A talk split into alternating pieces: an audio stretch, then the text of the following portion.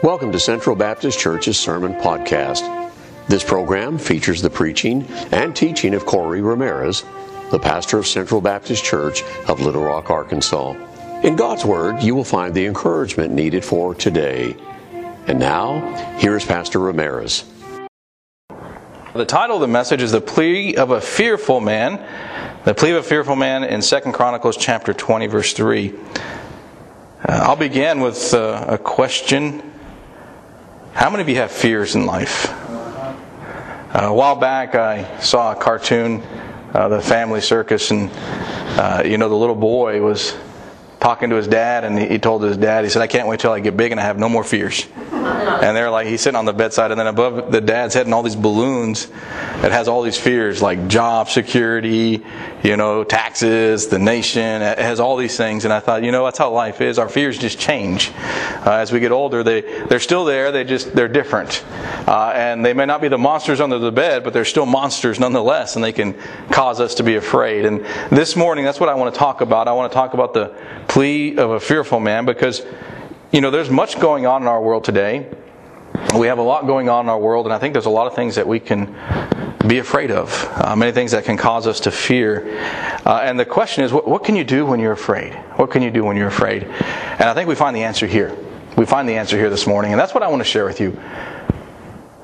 You have God.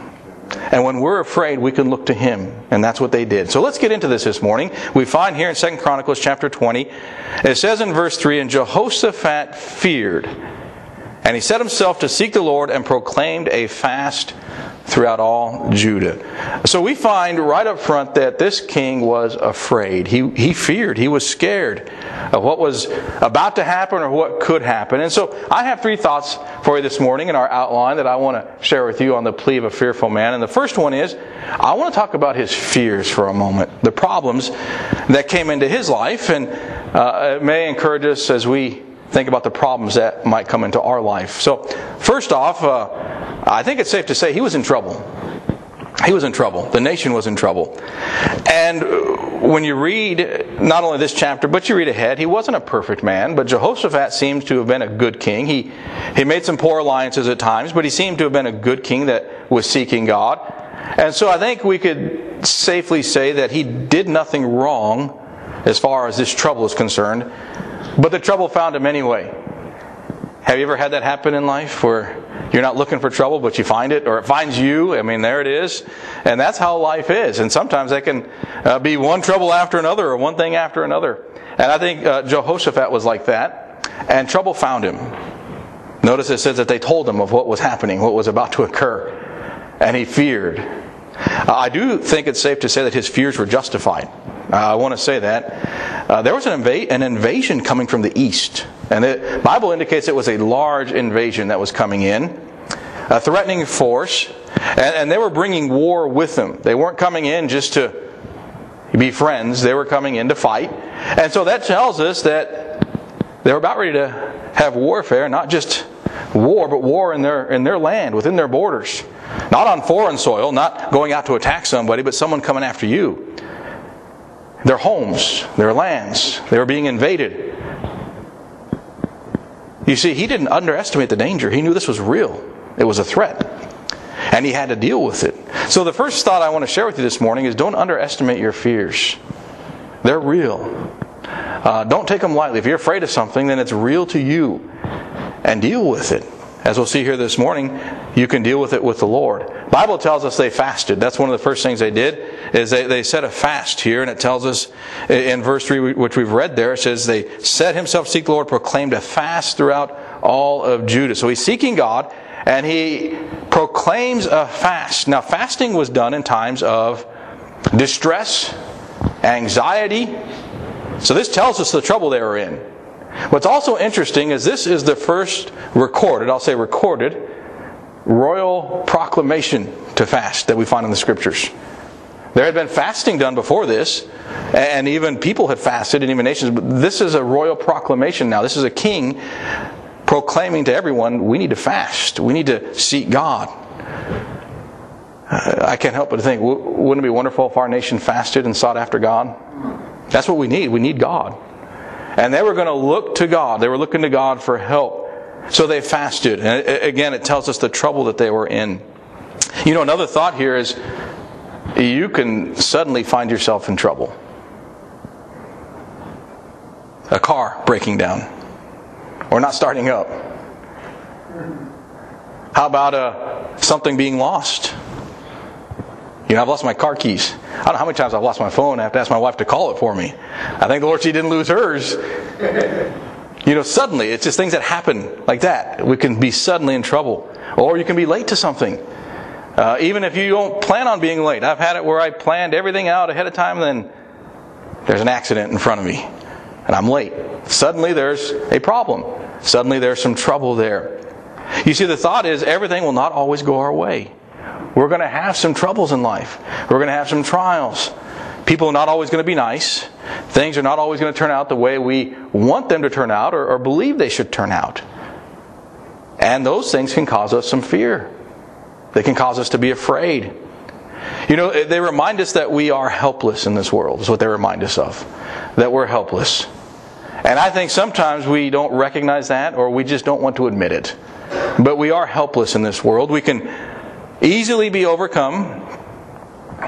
We can easily be what I'd call overburdened. Uh, we can easily be outnumbered in life. And you think of this sorrows can do this to us, responsibilities. Now, there's nothing wrong with responsibilities, but sometimes carrying out those responsibilities, they can burden us. How about trials, troubles, any sorts of temptations? Those can overcome us, cause us to fear. Uh, you know, at times we might pretend to be powerful, but you know, one moment can change that. One moment can cause terror to fill your heart. You know, it just takes one phone call to turn your life upside down. One email, one meeting, one consultation with a doctor. It just takes one moment to cause fear to enter into the heart. And what can be done? What can we do? Let's continue on and find out what Jehoshaphat did. See, that's the key here. Let's see what he did, and that's our second thought. Let's talk about faith now. Faith. Notice he turned to God. That's the first thing he did. He turned to God. We don't find any indication here that he's turning anywhere else. He's not looking elsewhere first and then going to God. He's not even, they didn't even go gather all their weapons yet. He went to God first once he heard about the trouble. I think we can find a lesson right there. Whenever you're afraid, just go to God right away. Take it to the Lord. Begin with God. And then start working things out. Let God lead you from there. But start with the Lord. So let's look here uh, at this prayer. Beginning in verse 6, we find here, uh, 2 Chronicles chapter 20, verse 6, he says, And said, O Lord, our God of our fathers, art not thou God in heaven, and rulest not thou over all the kingdoms of the heathen? And in thine hand is there not power and might, so that none is able to withstand thee. You know, as far as his faith, his prayer, I have five things I want to share with you on this. First, he had confidence in the Lord. Confidence in the Lord. That's where he went first. He believed God could help. You see, it's the Lord that makes the difference. And it's the Lord that was going to make a difference in this battle.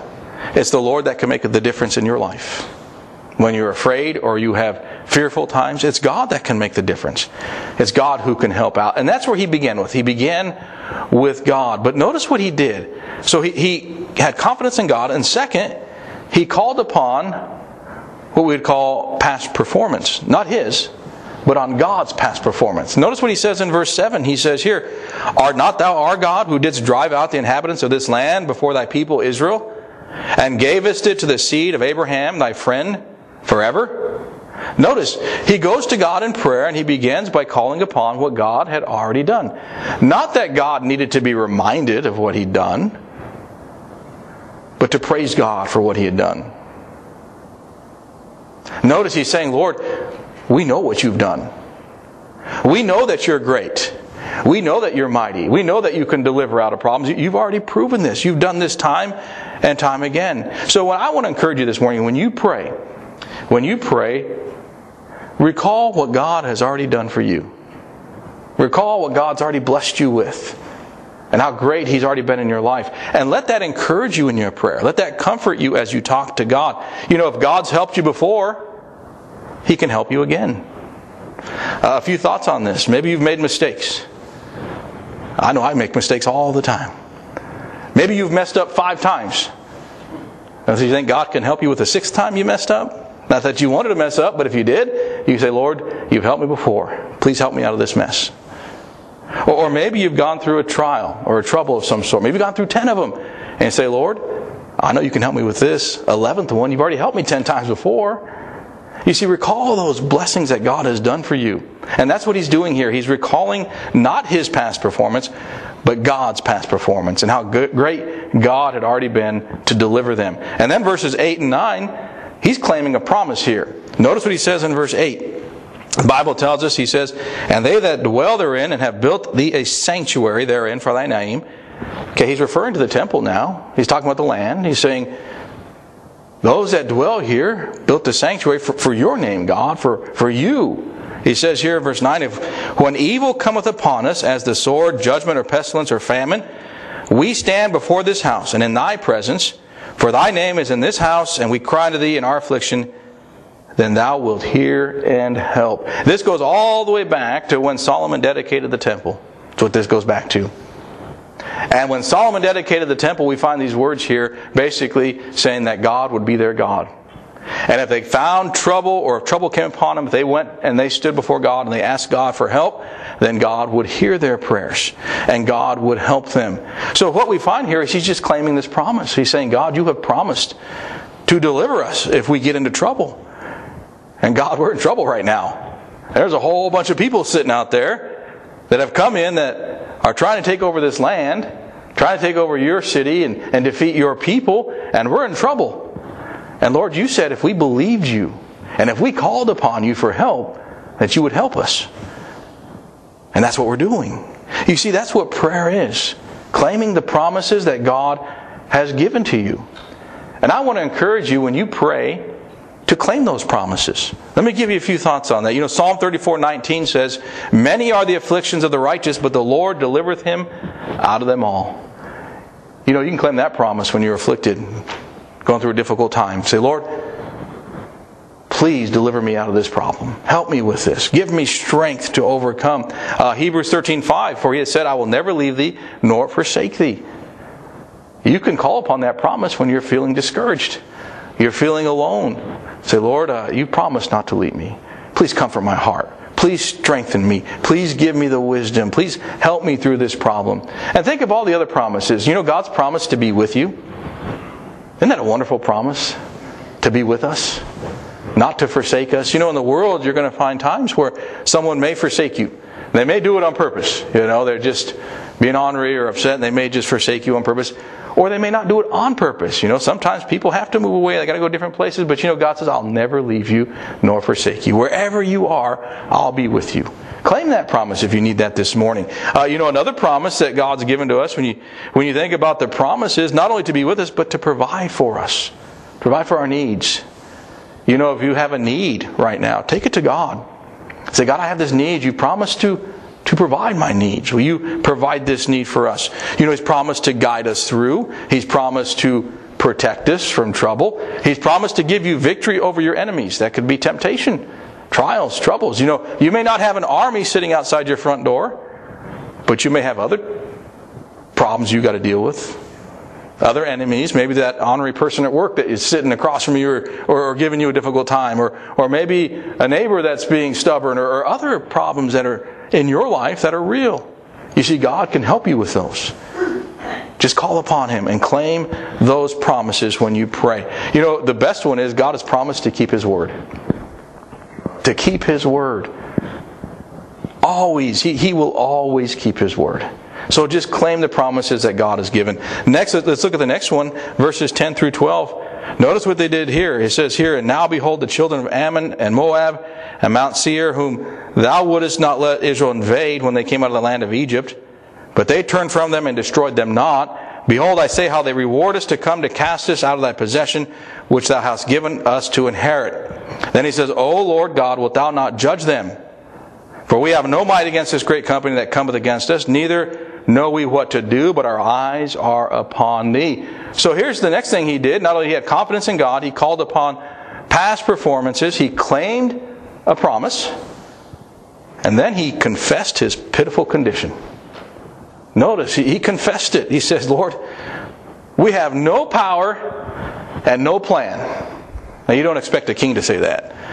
I imagine the people were probably looking around didn't expect a king to say that. That's not what they want to hear. But he says, We have no power and no plan. They surprised us. They've come up. Uh, we don't know what to do. And even if we did know what to do, God, we couldn't do it anyway because we don't have the power to do this. Lord, we're in trouble. Here's my thought with this just be honest with God. Just be honest with God. Tell the Lord the truth. He already knows. We can't deceive him in our prayers. You know, Jehoshaphat could have went and said, "Well, we got all this, this, this. We're ready." Lord knew that they were overcome and outnumbered. God knew they were in trouble. Jehoshaphat just admitted the truth. He confessed the situation. So, since God cannot be fooled or deceived, let's just tell him the truth. You make a mistake. You may just say, Lord, I made a mess of things. God, you know I made a mess of things. Will you please help me with this? See, the Lord wants to hear us come to Him and confess and ask for His help. Maybe you're scared to, uh, the phrase, are you're scared to death? You know, it's an odd phrase, but maybe you are scared to death of something. Maybe there's something that just has caused you to fear. You're afraid this morning. Well, just tell that to God. Just say, Lord, I am so scared of this. I'm afraid. And that's what Jehoshaphat was. He was scared. And he's telling God, hey, we're afraid. Just tell God, lay it out before the Lord. Maybe you don't know what to do. Maybe there's a decision you have to make and you're just not sure what to do. Well, t- tell that to God. Say, God, I, I don't know what to do, Lord. I don't have the wisdom. I don't have the knowledge. I don't know what to do. Will you please help me with this decision? I can't do this. Maybe it's at a point where you just say, Lord, I can't. Now, sometimes for some of us, that's, that's the hard one to admit. I can't do this. And maybe that's what we need to get to say, Lord, I can't do this. I need your help.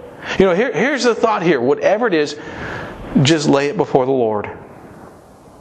Just, just give it to Him. That's what Jehoshaphat's doing. He's just laying it all out before God, saying, God, we need your help. Here's where we are. And then notice the last thought we find here on his prayer. At the very end of verse 12, he says, But our eyes are upon thee. He says, We have no plan, we have no power, God, we're looking to you. You see, their confidence was in God. That's what it came down to. Their confidence was in the Lord. He says, Our eyes are upon you, Lord. We're waiting for an answer. And we know you're going to help. We believe you're going to help. We've asked you to help. And we're just going to wait until you do. You know the thought here, think about it. Our eyes are upon thee. Have you ever waited for something or someone and you're just glued waiting okay? You know i remember as kids growing up you know we used to go out and play games and we lived across the street from a, playground a park. And we'd always do things such as you know okay let's plan this and you got to do that. And sometimes the plan would include you got to wait until someone got to a certain point and then you go do your part. You know uh, whether it be most of it wasn't serious it was just goofing around but you know what? We took it serious and we would wait until that person got to that point and then we'd go do what we had to do or go run over here or do this. You know what? We were watching and waiting. And that's what the, the, this implies here. It implies, Lord, we're going to wait on you now. You tell us what to do. We're not going to do anything until you direct us. And now we're waiting on you. And see, that's the confidence that they had. So here's to wrap up number two pour out your heart to God and then wait for the answer. Pour out your heart to God, wait for the answer, and expect the Lord to answer. That's what they're doing here. They're expecting Him to answer. They're watching, they're waiting. They say, We know you're going to give us an answer. We just are going to wait until you do. And that's my final thought now the faithfulness that comes with this prayer and afterwards, the patience here and the power. So here's what we have. You know, they waited. They waited until God directed. Uh, we have here in verse 13 all Judah stood beside the Lord with their little ones, their wives, and their children. What a picture. The whole nation waiting upon God, waiting upon God. Wouldn't it be wonderful if our nation waited upon God? How about our, we can do it with our church? Our church can wait upon God and ask God for blessings. Our families can do that. Let's pray that our nation may get to that point where we wait upon God for an answer and God directs. So they waited until directed. It says here, verse 14, then upon Jahaziel, the son of Zechariah, the son of Benaiah, the son of Janiel, the son of Mattaniah, a Levite of the sons of Asaph, came the Spirit of the Lord in the midst of the congregation. So you know what's happening now? God is now giving an answer. He's now going to give an answer to the people. But keep in mind that answer didn't come until they prayed until they went to God, until they followed this. And then God heard and God delivers an answer. And it says here in verse 16, He said, Hearken ye, all Judah, and ye inhabitants of Jerusalem, and thou King Jehoshaphat. Thus saith the Lord unto you, Be not afraid nor dismayed by reason of this great multitude, for the battle is not yours, but God's. He said, Don't be afraid. I'm going to take care of things because it's mine. Now think about that for a moment, folks. Here's the first thought. They waited until they were directed. They didn't just take off. They waited. You know, waiting on command is just important as moving on one. You know, both require obedience, both require patience, and both require faith. So if you're called upon to wait this morning, then wait. Maybe it's something in prayer. You're asking God, and God just hasn't given an answer. Well, wait. Be faithful. You know, work while you wait, do what you can while you wait, but wait upon God. Don't just go because you want to go. Wait till God directs. And then the second thing is they went as He directed. He went as He directed. Notice it says in verse 16, Tomorrow go you down against them. Behold, they come up by the hill of Ziz, and you shall find them at the end of the brook before the wilderness of Jeruel. Verse 17, You shall not need to fight in this battle. Set yourselves, stand ye still and see the salvation of the Lord with you. O Judah and Jerusalem, fear not, nor be dismayed. Tomorrow go out against them, for the Lord will be with you. So here's their answer. He says, Guess what? Go. Tomorrow go, and you're not even going to have to fight. I am going to take care of things. This is my fight. This is my battle. So when they received the command, the Bible tells us that they went. They went. They had to follow God's leading. See, it was His directions not theirs. It was his answer, not theirs. It was his battle and not theirs. And he was going to provide. You know, when you look at this, um, you know, I think it's safe to say this was strange plans for war. They were just to get ready, they were just to go, and guess what? Expect the victory. God will take care of the rest. You know, it would have been very easy to doubt. It would have been very easy to say, I just don't know. You sure we should be going out against these guys. They're here to attack us. You sure we should be on the on the offensive? But God told them to. And so they went. You know, here, here's something to think about. You know, God's ways may seem odd to us sometimes. They, they really do. You know, I even think some people say, well, they're out of touch with today. Well, if it's God's ways, it's the correct way. And we don't necessarily understand how He's going to work. We may not know when, but we stay faithful. And God takes care of the rest. You see, God's always right. He's always right, never wrong.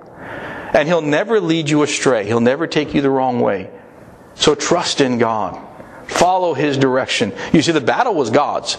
God said, The battle's mine. So He took interest, is what we find here. And He's the one who's going to secure the victory. You know, my thought on this is if you belong to God, you're His. You're God's. You belong to Him. And He's interested in your life, every aspect of your life. And the battles in your life will be His.